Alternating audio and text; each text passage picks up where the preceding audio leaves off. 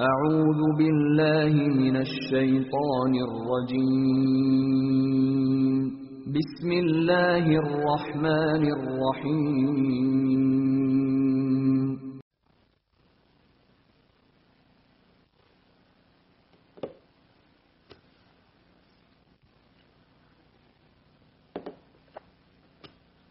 Jesmo li krenuli?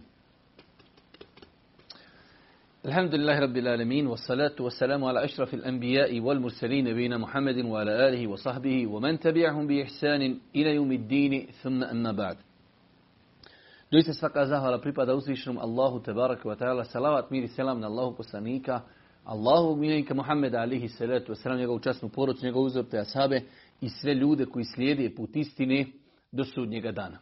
Uvaženi braćo, poštovani sestre, uvaženi gledatelji, evo nas, inšala, u još jednoj noći u kojoj se družimo sa predmetom hadisa, sa zbirkom Buharije, sa vjerodostojnom zbirkom hadisa imama Buharije, poglavlje etike edeba. Ovo je naša posljednja noć, inšala biznila, u kojoj se družimo sa predmetom hadisa. Sutra ćemo napraviti kraću pauzu i od ponedjeljka, ako Bog da počinjemo sa predmetom akide, nadamo se da ćemo za sedmicu završiti akidu i nakon toga nam preostaje samo, preostaje nam samo, ako Bog da, izvlačenje nagrada i ispiti, a o svemu tome ćete inšala biznila detaljno biti obavješteni. Na vama je samo da prisustujete, da učite, da ponavljate i da se pripremate. Zadnje što smo jučer govorili jeste hadis koji govori o tome kako i na koji način Islam gleda na pravo gosta. Pa smo kazali da imam e, Buharija rahmetullahi alihi spomenuo nekoliko hadisa u nekoliko različitih poglavlja koji govori o pravima gosta u islamu. Kaže imam Buharija poglavlje, odnosno pod poglavlje ukazivanje počasti gostu i služenje gosta. E, pa je spomenuo riječ uzvišnog Allah subhanahu wa Ibrahim el Mukramin Allah subhanahu wa ta'ala na više mjesta u Kur'anu govori o Ibrahimu alihi salatu wasalam. Jedna od njegovih osobina po kojima je Ibrahim alihi salatu wasalam bio prepoznatljiv jeste ugošavanje gostiju. Uzvišnji Allah subhanahu wa ta'ala na više mjesta govori o tome kako i na koji način se Ibrahim alihi salatu wasalam ponašao prema gostima. Pa je Imam Buharija i zbog toga citirao ovaj kuranski ajet. Kaže se u više vjerodostojnih hadisa koje Imam Buharija citirao da Allah poslanik ali se letu selam kazao ko vjeruju Allaha i sudnji dan neka ne uznemirava svoga komšiju. Ko vjeruju Allah subhanahu wa ta'ala i sudnji dan neka počasti svoga gosta. Ko vjeruju Allaha i sudnji dan neka govori samo istinu ili neka šuti. Mi smo već jednom, hajde da kažemo, komentarisali kratko ovaj hadis. U svakom slučaju tri veoma bitne zasebne cjeline koje imam e, Buharija e, spominje e, citirajući ovaj hadis Allahu poslanika alejhi salatu selam ko vjeruje Allah i sudnji dan neka ne uznemirava svoga komšiju. Pa smo mi govoreći o komšijama kazali da postoji više stepeni odnošenja, odnosno kako da se mi odnosimo prema našim komšiji, pa jedan od stepeni da mu činimo dobročinstvo, jedan je i da se suzdržimo od uznemiravanja komši, a jedan je i da trpimo i da se strpimo onda kada nas on bude vrijeđao. Pa kaže ovdje Allah poslanik alaihi salatu wasalam, ko vjeruje Allaha i sudnji dan, neka ne uznemirava svoga komšiju. Nakon toga kaže ko vjeruje Allaha i sudnji dan, neka počasti svoga gosta. Neka pazi na svoga gosta. Ovo nam definitivno ukazuje koliko mjesto u islamu zaslužuje e, gost do te mjeri da Allah poslanik ali se leto se nam to povezuje sa vjerovanjem u Allaha i sudnji dan. Pa kaže onaj ko vjeruje u Allaha, ko vjeruje u sudnji dan i polaganje računa trebao bi da bude pažljiv prema gostima, trebao bi da se potrudi da ih ugosti. I zadnja stvar u ovom hadisu kaže Allah poslanik ali se leto se nam ko vjeruje u Allaha i sudnji dan neka govori samo dobro istinu ili neka šuti. Govorili smo mi dosta o opasnosti jezika, govorili smo da po ovim riječima Allahu poslanika ali se ratu čovjek ima samo dvije verzije, ima kada govori da je to nešto dobro, da zna da ono što govori u tome je hajr ili da šuti. Nakon toga Imam Buharija, rahmetullahi alihi, stavlja i dolazi sa novim pod, pod poglavljem bab sun'i at-ta'ami wa takallufi lid-dajfi spravljanje jela gostu i ulaganje maksimalnog truda oko toga. Imam Buharija, rahmetullahi alihi, ovdje je citirao onaj hadis kojeg smo mi juče spomenuli, iako je bio juče citiran u jednoj kraćoj verziji, a ovdje je duža verzija u kojoj se spominje da je Selman radi Allahu ta'ala anhu posjetio svoga brata Ebu Derda. Kaže se, Vjerovjesnik sallallahu alaihi sallam povratio je Selmana i Ebu Derda, pa je Selman došao u goste kod Ebu Derda i vidio da je Umu Derda neuređen u otrcanoj odjeći. Pa ju je upitao šta ti je, na što mu je ona odgovorila, tvoj brat Ebu Derda nema potrebe za dunjalučkim stvarima. Zatim je došao Ebu Derda, spravio mu jelo i rekao ti jedi, ja postim. Neću dok i ti sa mnom ne budeš jeo. Znači, jučer smo govorili o, i prekućer o tome o, da je Allah poslanik ali se letu kada je došao u Medinu, prvu stvar koju radio, izgradio je džamiju i pobratio je između Mohađira i Ensarija. Dvojica ljudi koji povratio Allah poslanik su bili Ebu Derda i Selman radijallahu ta'ala anhuma. Pa jedne prilike Selman radijallahu ta'ala došao kod svoga brata Ebu Derda i primijetio je, primijetio je da on, e, hajde da kažemo, jednu ruku ne brini o dunjalu i dunjalučkim potrebama, pa čak kad su u pitanju i potrebe njegove supruge. Pa onda nam navodi u ovom hadisu, kaže, zatim je došao Ebu Derda i on, Ebu Derda je napravio njemu hranu. Zato imam Buharija i citira ovaj hadis zbog ovih riječi. Pa je Ebu Derda njemu napravio hranu, pa mu je primakeo da jedi, a on je rekao ti jedi. Ebu Derda kaže Selmanu jedi, ja ne mogu, ti si moj musafir, ja postim. Pa je Ebu Derda odbio da jede, ako je to, kaže, dobrovoljni post i ti treba da sa mnom jediš. Pa nastavlja, pa je Ebu Derda jeo sa njim. Kada je došla noć, Ebu Derda je pošao da klanja, ali mu je Selman rekao lezi i spavaj. Pa je on legao. Zatim je Buderda ustao i počeo opet, e, pošao da klanja, ali mu je Selman opet rekao, lezi i spavaj. Kada je bilo prekraj noći, Selman mu reče, ustani i sada klanjaj. Pa su zajedno klanji. Potom, e, potom mu je Selman radi Allahu ta'ala rekao, ti imaš obaveze prema svome gospodaru. Ti imaš obaveze prema sebi i imaš obaveze prema svojoj poruci, pa gledaj prema svakome da ispuniš svoje obaveze. Zatim je Buder da otišao Božjem poslaniku, ispričao mu šta je ovaj rekao, Allah poslanik je rekao, Selman je rekao istinu.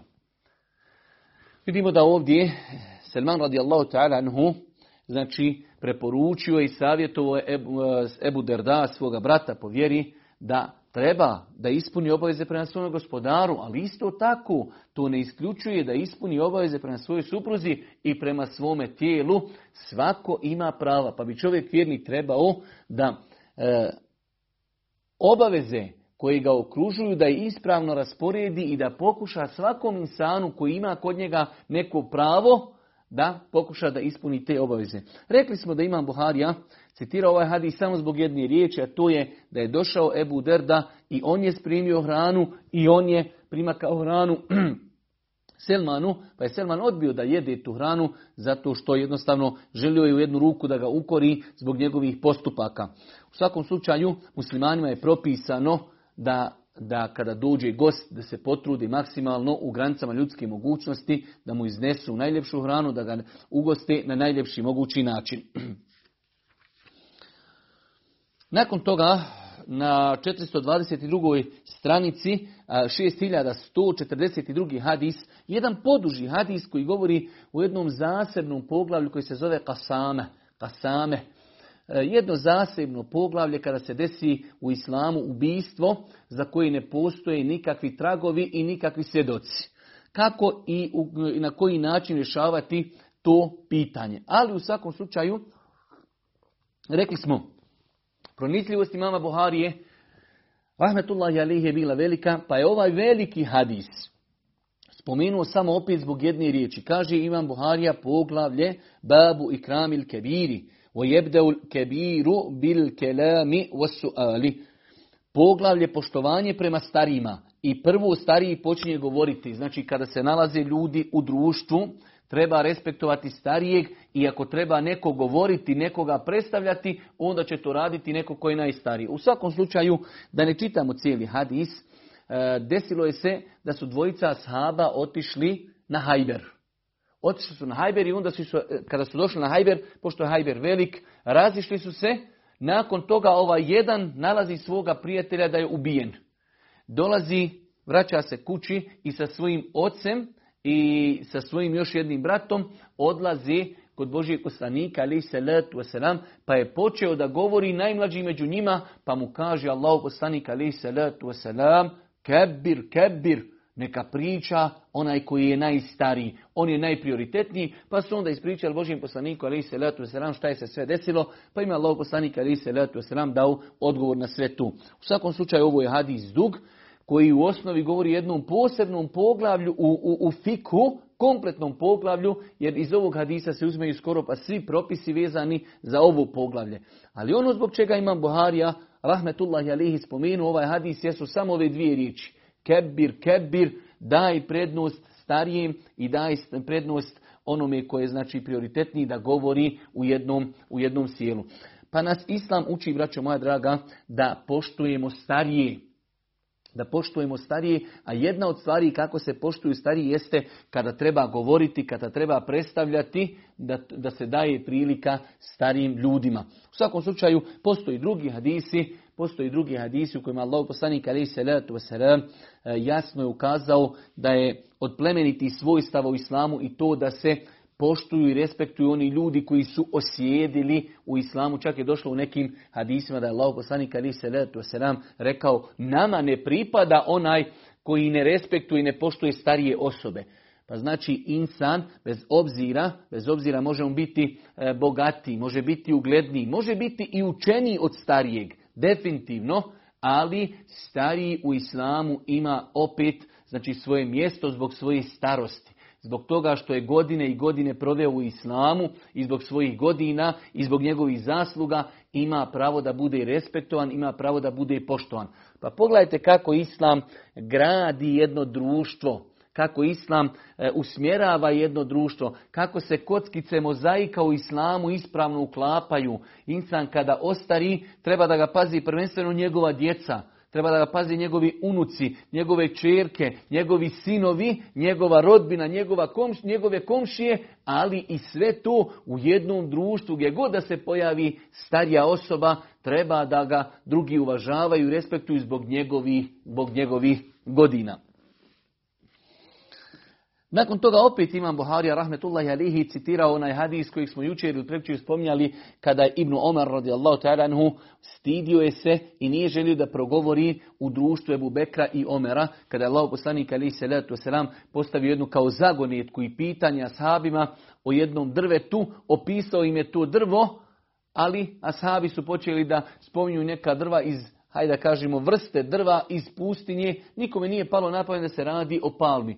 Pa Abdullah ibn Omer kaže, ja, palo mi je na pamet da je to palma. Ali sam pogledao oko sebe pa sam vidio u društvu Ebu Bekra, vidio sam Omera, sve su to bili stari ljudi od mene, pa me je bilo stid da progovorim, pa nisam rekao.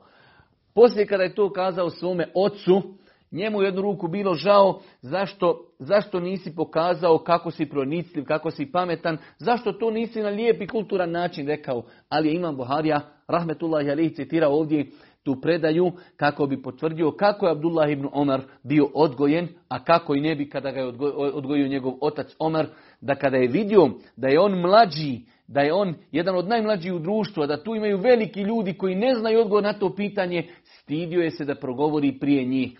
Pa nam je veoma bitno da svoju djecu odgajamo kada dođu stari ljudi, da ih respektuju, da ih poštuju, da puste njima da govori, iako znači i želi da repliciraju, da to onda bude na jedan znači blag, kulturan i lijep način. Nakon toga Imam Buharija, rekli smo da je ovo poglavlje etike, poglavlje bontona i ponašanja, pa Imam Buharija, znači ne drži se nikakvog redoslijeda, jednostavno govori o razno, raznim stvarima koji su potrebne jednom društvu, pa nakon toga Imam Buharija kaže šta je od poezije, pjesničke forme zvane ređez i pjevušenja pri tjeranju djeva dozvoljeno, a šta je pokuđeno. Znači čovjek u svom životu jednostavno, pogotovo kada su u pitanju Arapi, za vrijeme Božih poslanika, ali salatu wasalam, e, pjesništvo je bilo dostiglo, slobodno se može kazati, vrhunac. Pa je uzvišnji Allah objavio Kur'an u kojem je ljudima pokazao da to njihovo pjesništvo je daleko, daleko od e, riječi uzvišnog Allah subhanahu wa ta'ala. Ali u svakom slučaju Arapi su bili poznati da su mnogo, mnogo pažnje posvećivali pjesništvu. Pa ima Buharija kao da želi da da odgovor e, da li čovjek vjernik može da li čovjek može da se bavi pjesništvom, da li čovjek musliman u svakom životu može neke stvari kazati u stihovima, ima li tu neka granica, može li se u pjesništvu pretjerati i tako dalje. Pa nam ima Buharija 6145. hadis od Ubej ibn Kaba, pričao da je Allah poslanik ali sam rekao u poeziji ima mudrosti, kale inne mine ši'ri hikmeten, doista u poeziji ima mudrosti. U drugom hadisu Allah poslanik koji također bilježi imam Buharija, inne minel bejani le sihra doista u nečim riječima, u nečijoj poeziji, u nečijem pojašnjenju ima opsihrenje. Znači toliko su ljudi znali biti e, e, retoričari da su jednostavno znali ljude opsihriti svojim govorem. Svojim govorom, ali mislimo ovdje u pozitivnom smislu. Mislimo ovdje u pozitivnom smislu, pogotovo u to vrijeme, znači pjesnici su bili nešto što mi danas imamo kao mediji. Znali su pjesnici o nekom je opjevati jednu e, pjesmu, kasidu, znači u kojoj su, hajde da kažemo, govorili o njemu negativno i taj insan je bio, njegova historija je bila završena. S druge strane, znali su nekoga opjevati, znali su nekoga pohvaliti i u to vrijeme to je bio vrhunac, znači neke medijske propagande. Tako da e, u to vrijeme pjesništvo je zastupalo i imalo veliku, veliku ulogu u životu ljudi. Pa kaže Allah poslanik, inne mine ši'ari hikmeten, doista u poeziji ima mudrosti.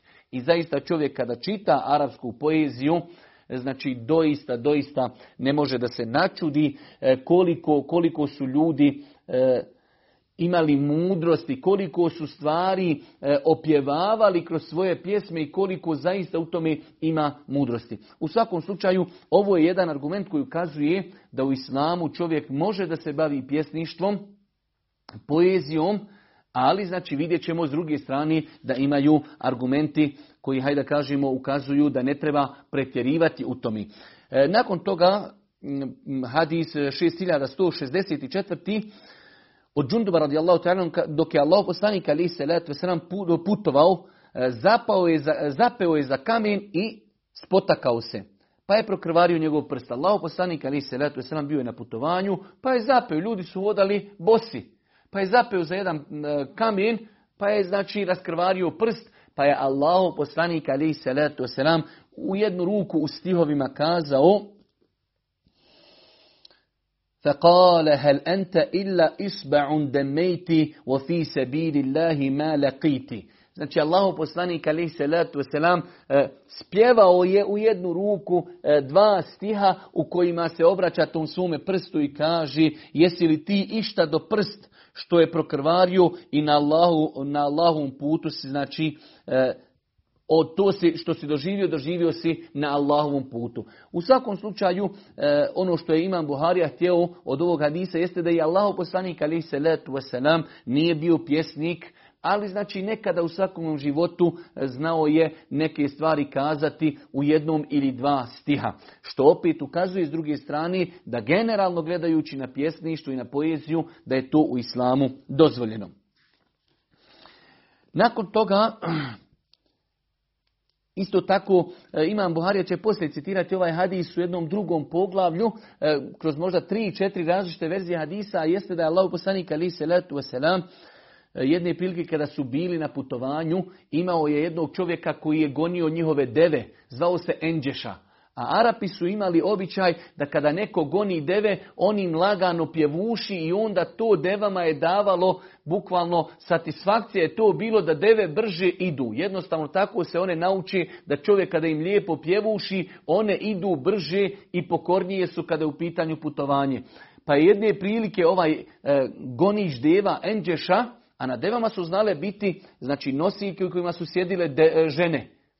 Pa jedne prilike Allah poslanik ali se letu vaselam obratio se tom enđeši, on je se lagano raspjevušio, a deve su se razmahale, pa su nosiljke koje su bile na leđima deva počele se znači tresti, pa je Allah poslanik ali se letu vaselam odabravajući njegov taj postupak generalno. Poslanik ga je čuo kako on pjevuši i nije mu ništa rekao, samo mu je kazao rifkan bil kawarir, polako, polako, malo uspori gore ovo što se nosi na na devama su bočice. Žene Božji poslanik poredi sa bočicama pa kaži rifkam bil kavarir, polako, polako, ovo su ko staklene bočice, znači mogu se polupati, ali u svakom slučaju, poslije ćemo vidjeti kada bude Imam Buharija govorio o jednom posebnom poglavlju, da je dozvoljeno nekada neke stvari indirektno nazvati drugim imenom, e, to je jedno poglavlje posebno, ali ovdje znači Boži poslanik ali se letu selam odobrio je to pjevušenje,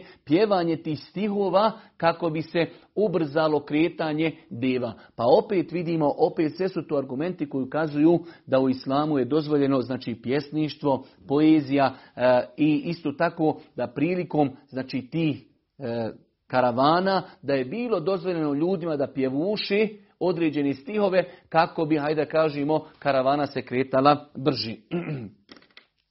Isto tako imamo više hadisa u kojima Allah poslanik ali se svome e, Hasanu, znači Hasan je bio poznati pjesnik Allah poslanika letu sram, pa je znao reći Boži poslanik nekada kada je bilo potrebno hađimhum, znači napadni i Džibril će ti pomagati, ali ti spjevaj neke stihove o neprijateljima Allahog poslanika ali se letu sram. Sve to opet generalno ukazuje da Allahog poslanika ali se letu sram generalno, generalno e, odobravao e, poeziju i pjesništvo. Nakon toga dolazimo do novog podpoglavlja, rekli smo kao što je govorio Imam Buharija, glavno poglavlje Gibet, nakon toga dolazi sa podpoglavljima koja govori e, o tome kada je dozvoljen Gibet, a u osnovi je zabranjeno. Isto tako, one mimetu, ne mimeti u osnovi zabranjen, imaju situacije kada je nemimet dopušten, e, prenošenje tuđih riječi drugim ljudima. Isto tako, e, Imam Buharija na početku citira argumente koji ukazuju da je dozvoljeno baviti se poezijom, pjesništvom, ali sada dolazi poglavlje koje to pojašnjava i jednu ruku smjerava, pa kaže se poglavlje Bab ma yukrahu an yakuna al-ghalib ala al-insani ash-shi'r. E, poglavlje nije dobro i pokuđeno je da kod čovjeka preovladava poezija. Tako da ga odvrati od spominjanja na Allaha, na drugih nauka i Kur'ana.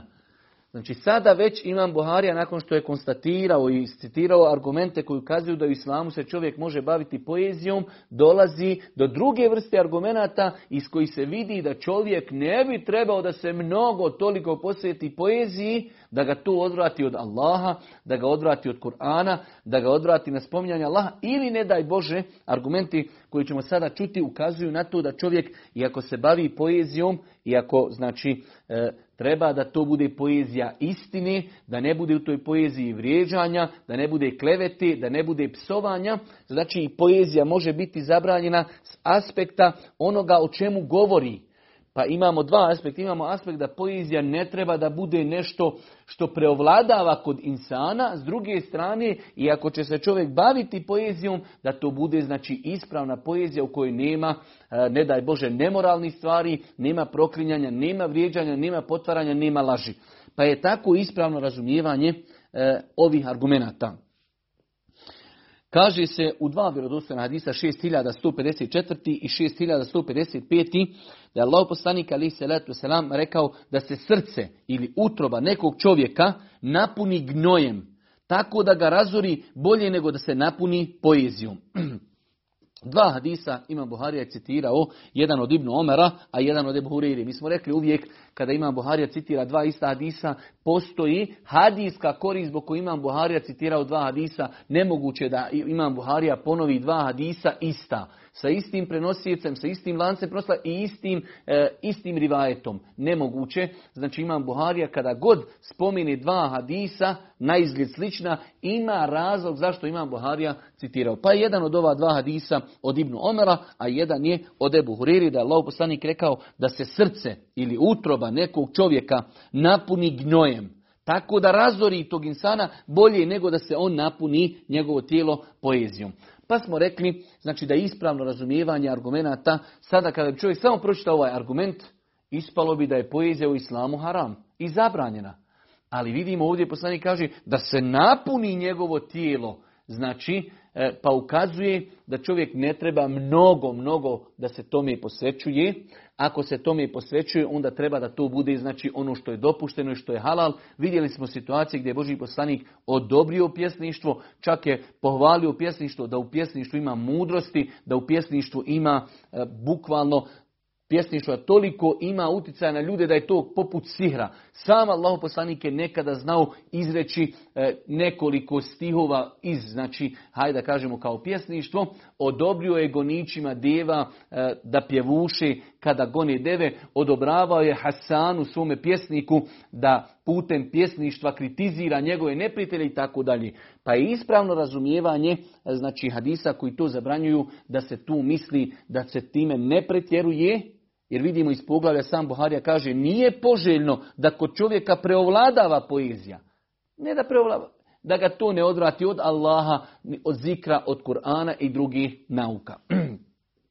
Nakon toga e, Imam Buharija počinje da govori o korištenju određenih uzrečica kod Arapa, da one nisu sporne da se koristi. Mi ćemo, e, pošto u većini slučajeva to su uzrečice e, kod Arapa, pa nećemo se mnogo, nećemo se ako Bog da, nećemo se ako Bog da mnogo kod toga zadržavati, ali e, fino je da znamo te neke stvari i argumente.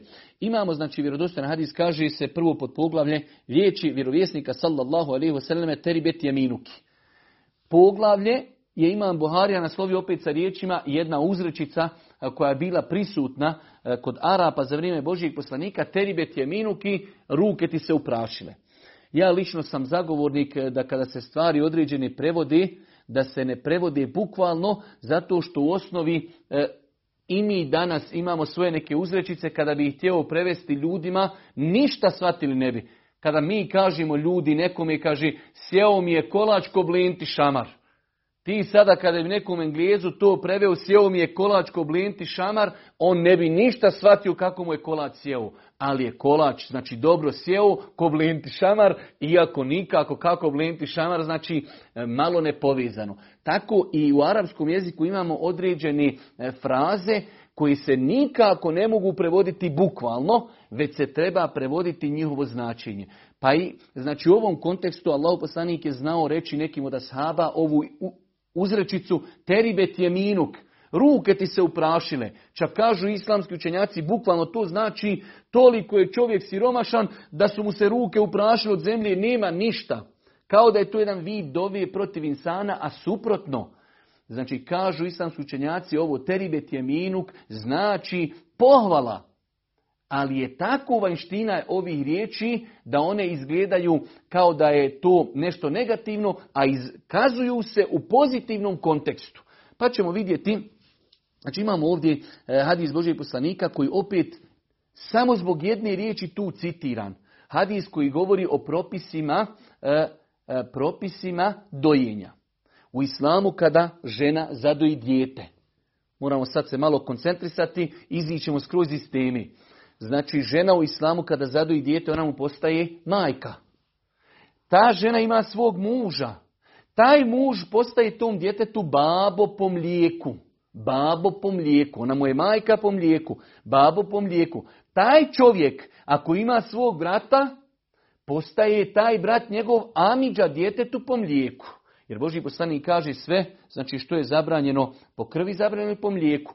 Pa znači ovo je majka i zadojila dijete, ona mu je majka po mlijeku. Njen muž je babo po mlijeku. Njegov brat je amiđa po mlijeku. Pa je došao a iši radi Allahu tarana čovjek koji je bio tako amiđa po mlijeku i pokucao da uđe kod njih. A u islamu po krvi je amiđa mahrem. Samim tim i amiđa po mlijeku je mahrem. Pa je on pokucao da kod nje uđe, a iša mu nije dozvolila. Pa kada je došao Boži poslanik, ona mu ispriča, kaže Allahu poslaniće, ja nemam ništa sa tim čovjekom. Ja imam majku po mlijeku, ona ima svoga muža, on ima brata. Pa ja nemam sa tim čovjekom ništa. Kaže Allah poslanik, tada je rekao, a, a Iša, dozvoli mu, tu je tvoj amiđa po mlijeku, peribet je minuk, kao ono Allah te nagradio ili živa i zdrava bila. U lijepom i kontekstu, o Aisha, dozvoli mu, teribet je minuk, Allah ti se smilovo, Allah te nagradio i tako dalje. Može se prevesti, Allah ti se smilovao. Iako bukvalno kada je pre, prevodili imamo hadisa i prevodilaca koji prevedu, ruke ti se uprašile. I šta sada kada neko čita ko ne zna kako i na koji način Arapi koriste tu riječ, pročita, a iša, dozvoli mu ruke ti se uprašile. Šta znači? Pa treba, znači, po meni, po mom mišljenju, ovakve fraze treba prevoditi po značenju kako i u kojem kontekstu su i Arapi koristili, a ne prevoditi ih bukvalno i onda oni koji čitaju ne razumiju o čemu se radi. Pa je znači u islamu e, dozvoljeno, e, kada govorimo o Arapima, a i tako i kod nas da čovjek znači rekne insanu, teribet je minuke, kao ruke ti se uprašili u smislu Allah ti se smilovao. Nakon toga imamo e, poglavlja, kod Arapa je bilo, kod Arapa imaju također dvije uzrečice, jedna je leke, teško tebi, e, jedna je leke, a jedna je hake. Jedna je, e, znači ima veoma sitna, ima veoma sitna razlika između te dvije riječi voj hake i voj leke. Pa znači vidjet ćemo da je Allah poslanik alaih salatu wasalam shodno opet kontekstima e, koristio oba dvije, ove, riječi. Nekada se jedna od njih prevodi Allah ti se smilovo, a nekada isto one dolazi teško tebi.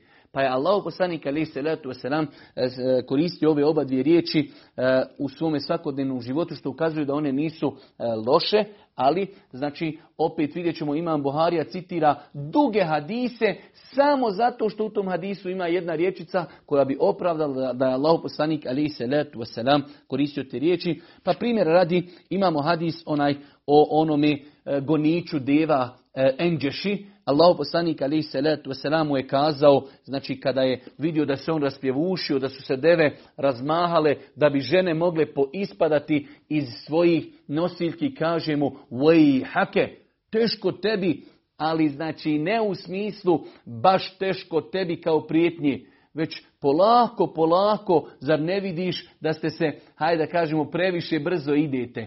Pa je to kao jedna riječ upozo, upozorenja i Allah poslanik ali se letu wasalam, voj hake, teško tebi u enđeša polako sa ovim bočicama staklenim aludirajući na žene. Isto tako, e, u drugom onom hadisu kada smo govorili da nije dozvoljeno hvaliti čovjeka javno ako, bi, ako se pretjeruje u tome, Allah poslanik kada je čuo čovjeka koji hvali svoga brata, ali ga hvali prekomjerno, kaže Allah poslanik alihi salatu wasalam, وَيْ leke قَطَعْتَ unuka ahike, teško tebi prerezao si vrat svoga brata. Pa vidimo da Allah poslanik alihi salatu wasalam koristio i jednu i drugu riječ i teško ti se ili e, vidjet ćemo opet u nekim drugim kontekstima, može se ta riječ prevesti i Allah ti se smilovao. Primjer radi u hadisu 6164. Kada je onaj čovjek, taj hadis smo citirali u poglavlju posta, kada je došao Božjem poslaniku i kaže Allahu poslaniće, upropašten sam, uništen sam, spavao sam sa ženom u e, periodu e, dok smo postili, mi smo u mjesecu Ramazanu imali e, spolni kontakt, pa je Allah poslanik ali se letu selam kazao, hake, teško tebi, šta si uradio? Kada je on došao i kaže Allah poslaniće, ja sam propu, kaže mu Allah poslanik ali se letu voj hake, teško tebi, odnosno u ovom slučaju Allah ti se smilo, šta je bilo, reci mi, dolazi čovjek i kaže Božijem poslaniku, Allahu poslaniće, propu sam, uništen sam, uradio sam nešto što će me uništiti. Kaže Allah poslanik ali se letu zašto Allah ti se smilo, vej hake. Znači, e, Imam Buharija jednostavno e, za nas, inšala bizna, koji ne govorimo arapski jezik, nisu toliko bitna ova poglavlja iz razloga e, što jednostavno ne govorimo arapski jezik, ali e, Imam Buharija je želio da potvrdi da u islamu i u međusobnoj komunikaciji nije problem da čovjek kada s nekim komunicira da kaže voj leke, teško tebi ili voj hake i tako dalje. Nakon toga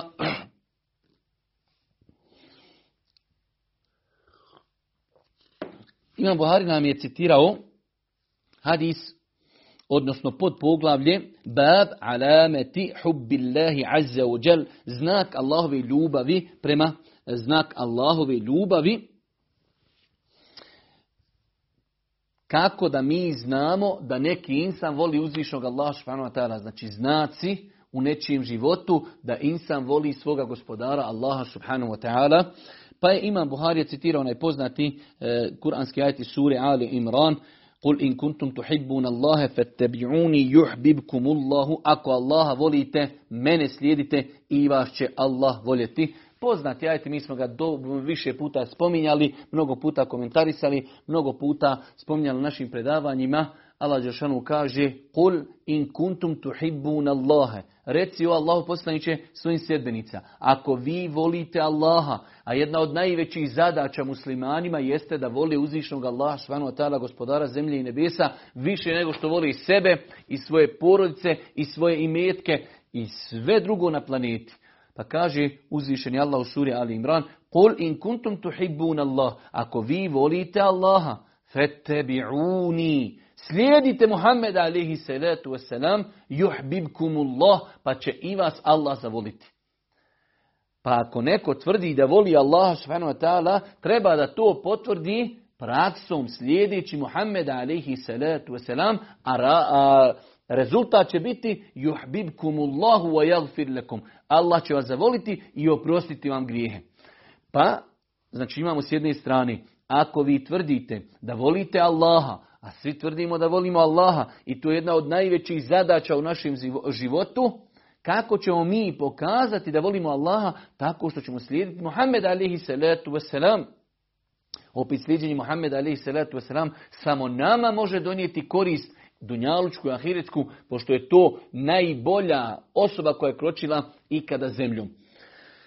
Nakon toga Imam Buharija nam je citirao možda tri ili četiri hadisa, svi su ti hadisi, četiri hadisa, četiri hadisa e, i od različitih ashaba i u, različitim i u različitim verzijama da je došao čovjek Božijim poslaniku ali se letu selam i kaže Allahu poslaniće mete sa'a kada će nastupiti sudnji dan. Kaže Allah poslanik, a šta si ti za njega pripremio? Pogledajte nekada insan kada mu neko postavi neko pitanje, nekada i ne treba odgovoriti na pitanje, već treba čovjeku postaviti protupitanje, da se on jednostavno malo osvijesti. Vi imate dosta puta, evo primjera radi, nama ljudi preko ovih šetanskih plastičnih kutija dosta puta počnu trljati uši, što ovo, što ono. I onda ti čovjek, a dobro molim te da mi ti reci šta si ti uradio u životu. Ništa, onda stop. Pa insan nekada nekom insanu ne treba odgovoriti na pitanje, već mu treba odgovoriti protupitanjem. Pa dolazi čovjek i kaže, mete sa, kad je Allah poslaniće sudnji dan? U vjerodostojnim hadisma je došlo da Allah poslanik je potvrdio da ne zna niko kada je sudnji dan.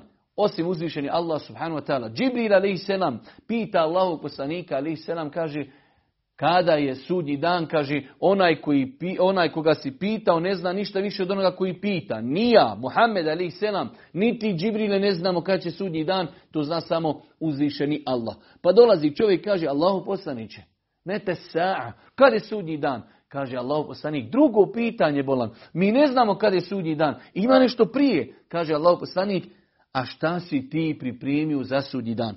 Pa kaže ovaj čovjek, nisam za sudnji dan pripremio mnogo, ni namaza, ni posta, niti sadake. Ali ja volim Allaha i njegovog poslanika. Allahu akbar. Kaže, nisam ja ovdje, kažu islamski učenjaci, da bi se ispravno shvatio ovaj hadis, kako ne bi poslije neko kazao, Boga mi Pezić je citirao hadis u Buhari, došao je čovjek i kaže, nisam ni mnogo namaza pripremio, ni mnogo sadake, ni mnogo posta. Ovdje se misli, nisam pripremio dobrovoljnih postova mnogo, ni namaza, ni, ni sadaki. Ali kod, kod ashaba je bilo nemoguće da neko, da neko e, kalkuliši oko namaza. Već dolazi on, Allah poslanik kaže, Allah poslaniće, kada je sudnji dan, kaže Allah poslanik, a šta si ti pripremio za sudnji dan? Pa nisam, kaže, nešto mnogo na fila pripremio ali imam nešto što sam pripremio. Volim Allaha i volim njegovog poslanika, alihi salatu wasalam, pa mu kaže Allahu poslanik, alihi salatu wasalam, ente ma'a men ahbebte, ti ćeš biti sa onima koji voliš. Pa je ovo jedan veliki hadis, Enes radijallahu ta'ala u nekim predajama je kazao, nismo se mi nakon primanja Islama obradovali nečemu, kao što smo se obradovali ovom hadisu. Sam Enes kaže, ja volim poslanika, ja volim Omera, ja volim o Ebu Bekra, iako kaže ne možemo uraditi dijela koliko su oni uradili, ali se nadamo zbog ovog hadisa da ćemo sa njima biti na sudnjem danu. Pa je ovaj hadis s jedne strane podstrik.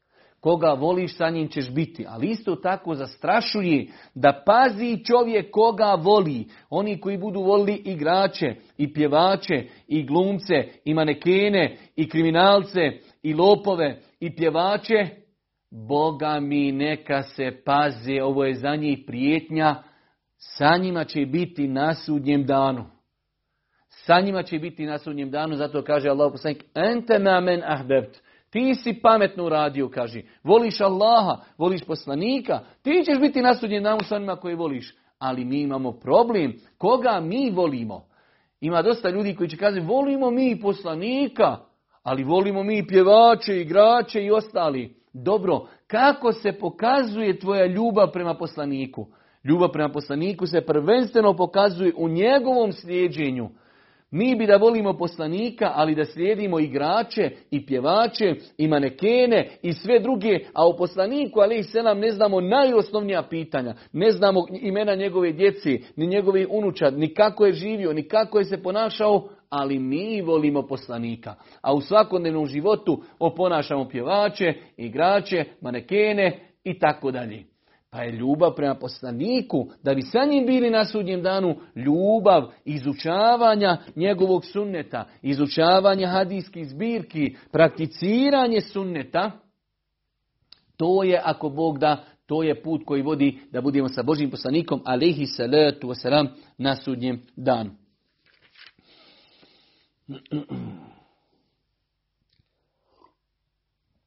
Nakon toga jedno novo poglavlje, lijepo poglavlje, bab qawli rajuli marhaba, da čovjek nekome kaže dobro došao, ehlen wa sehlen, dobro nam došao. Pogledajte kako Islam ulazi do najmanje sitnice. Neko ti je došao na vrata, gosti, musafiri, prijatelji, Čak ti Islam kazuje kako i na koji način da ih dočekaš merhaben, bujrum, zato je došlo kod nas ono merhaba. Iako mi ne znamo, merhaben, Znači, dobro došao, dobro došao, merhaba se govori nakon selama, assalamu alaikum, merhaben bikum, dobro nam došli. Pa u islamu, znači, vidjet ćemo iz nekoliko hadisa, Allah poslanik ali se letu sram, kao što navodi Imam Buharija u prvom ovom hadisu, kaže, došla mu je njegova čerka Fatima, pa joj je kazao, merhaben bibneti, dobrodošla moja kćeri. U drugom hadisu stoji da Allah poslanik došao i ka, odnosno da mu je došla umu Hani pa joj je kazao Allah poslanik marhaben bi ummi Hani, dobro došla o ummu Hani. Nakon toga imamo hadis 6176. da je jedna delegacija došla Božijem poslaniku alih salatu wasalam pa im je Allah poslanik alih salatu wasalam kazao dobro došli o izaslanici tog i tog plemena.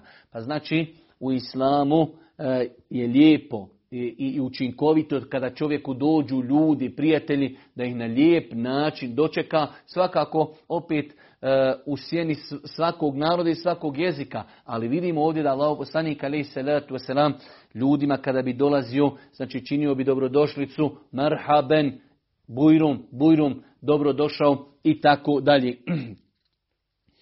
nakon toga, nakon toga jedno opet E, novo, novo interesantno poglavlje, to je da kaže Imam Buharija bab la tesubbu dehr. Poglavlje nemojte huliti, nemojte vrijeđati, nemojte psovati vrijeme.